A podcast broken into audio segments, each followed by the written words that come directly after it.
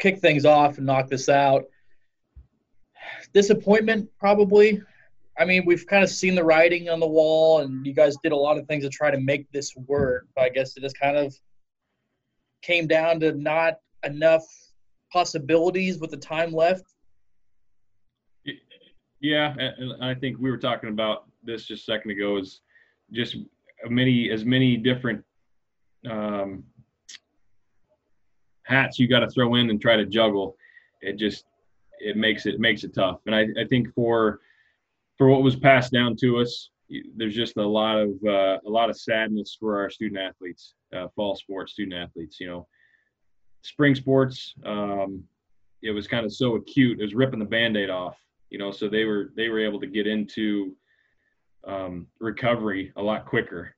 And I, I think for our fall sports, you know, they're they're not in a bubble, and so they know what's going on. They've seen Power Five schools cancel. They've seen D two, all D three. They've seen this stuff coming, and so it's kind of been a slow, painful, um, slow, painful experience here.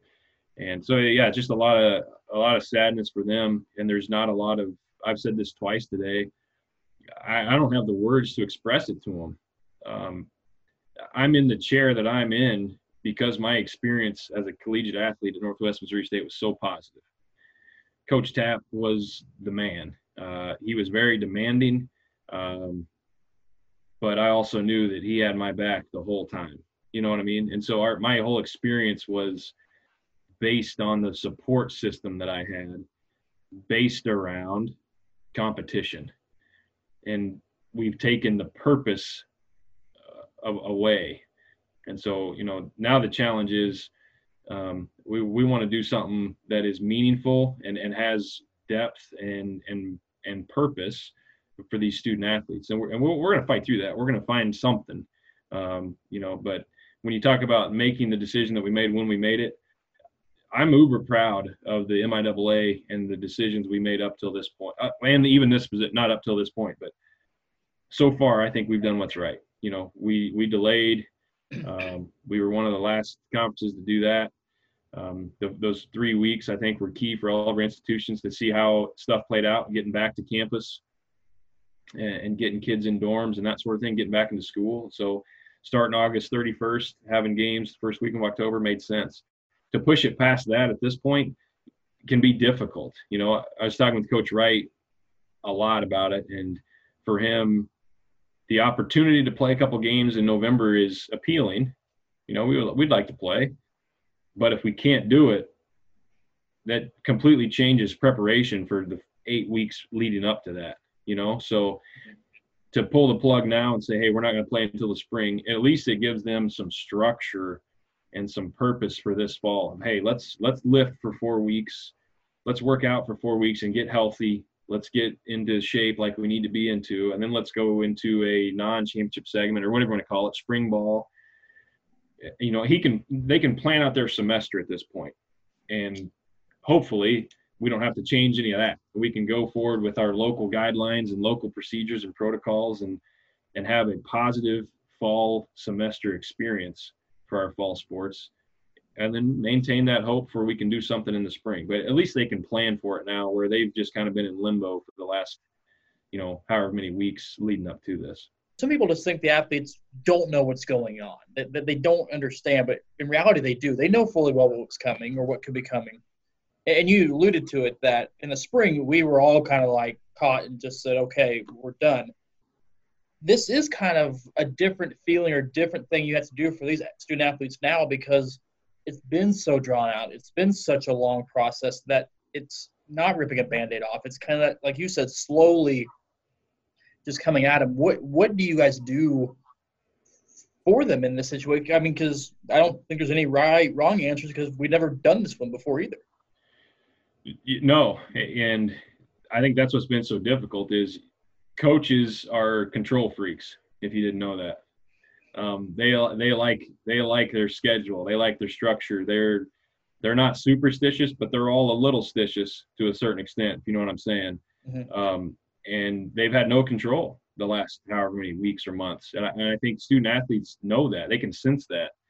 Um, and you know their normal routine for your fourth and fifth year guys or you know third second year whatever returners they know what the summer looks like they know how how we do lifting um, how to get into their rhythm in terms of jobs and and they have not had any of that this year and so it, they're kind of all like i said and they're in limbo and they're, they're a little bit lost in terms of what's going on what's going to happen are we going to play are we not going to play it looks good it doesn't look good It's, you know, cases spike, we shut down workouts, cases go away, we start them back. You know, it's there's so much ambiguity that that's hard. Uh, and when you're trying to train towards a goal, um, it's difficult. And then when that goal's taken away, championship fall championships are canceled two weeks ago. Now you're just muddying the water that much more. So just a, a lot of a lot of stress, anxiety, um, you know ambiguity is is is the term that gets thrown around a lot and it's just hard to uh it, it's hard to deal with it when you've never dealt with it before. And i guess that's the hard part too is nobody's nobody's went through this before. So it's hard to say hey give give chris roush a call. He's done this before. Um, he'll lead you through it you know? There's no there, there's none of that. And you know we, we put on um, we put on some optimism and some hope and and try to keep going forward um, all the while knowing that you know, Tap used to tell us, you can not try hard, you can not practice hard, not put in the work, and you can know that you're going to get your butt kicked. Or you can try your tail off and do everything I ask you and check mark all those boxes, dot all those I's and cross all those T's. And guess what? You still might get your butt kicked. But the only shot you got is to do that and so I, I, feel like that's kind of been a little bit of this is we we've tried we're trying we want to um, and it, we, it just didn't happen for us. So but i know that the only at least we tried you know what i mean? And i think yeah. that's where i'm i'm so proud with the miaa our ads and the ceos of we, we tried. We we we turned over every rock we feel like we could to make it happen this fall. And it just with health and safety and with finances and with logistics of getting testing done and that sort of thing it just doesn't make sense at this point uh, to do that anymore. So uh, but yeah the ignorance is bliss a little bit i mean it it hit us like a freight train um, in march but it came from behind we didn't see it coming this one we've been look we've been staring down the tracks for a while and watching this one come around the bend so uh, it's just a different uh, just different animal this time around final question I have for you. Um, Mike Racy and Josh Looney talked about it. it. It was when the NCAA put these extra restrictions on and the testing and, and the cost of testing, but at the same time, finding those tests that in some it's probably no secret here in kind of the rural parts of the country, testing is not as easy to come by right. Uh, as other places. Just that that's extra stress on athletic administrators, universities that isn't usually there especially D2 for budget wise for testing, but then also finding those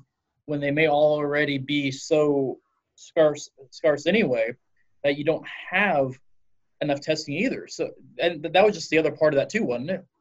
Yeah, no doubt. And that is absolutely I've said this a few times.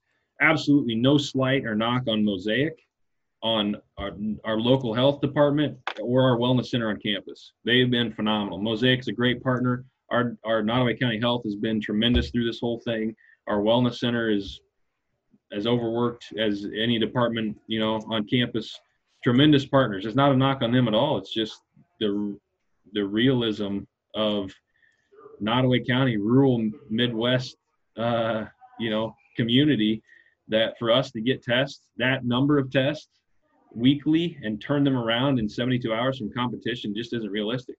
Now I could go, you know, we could go find a donor and buy a testing machine, but we're going to use it for the next three months, four months, four years, ten. You know, you just don't know. So it's like, what are you going to do?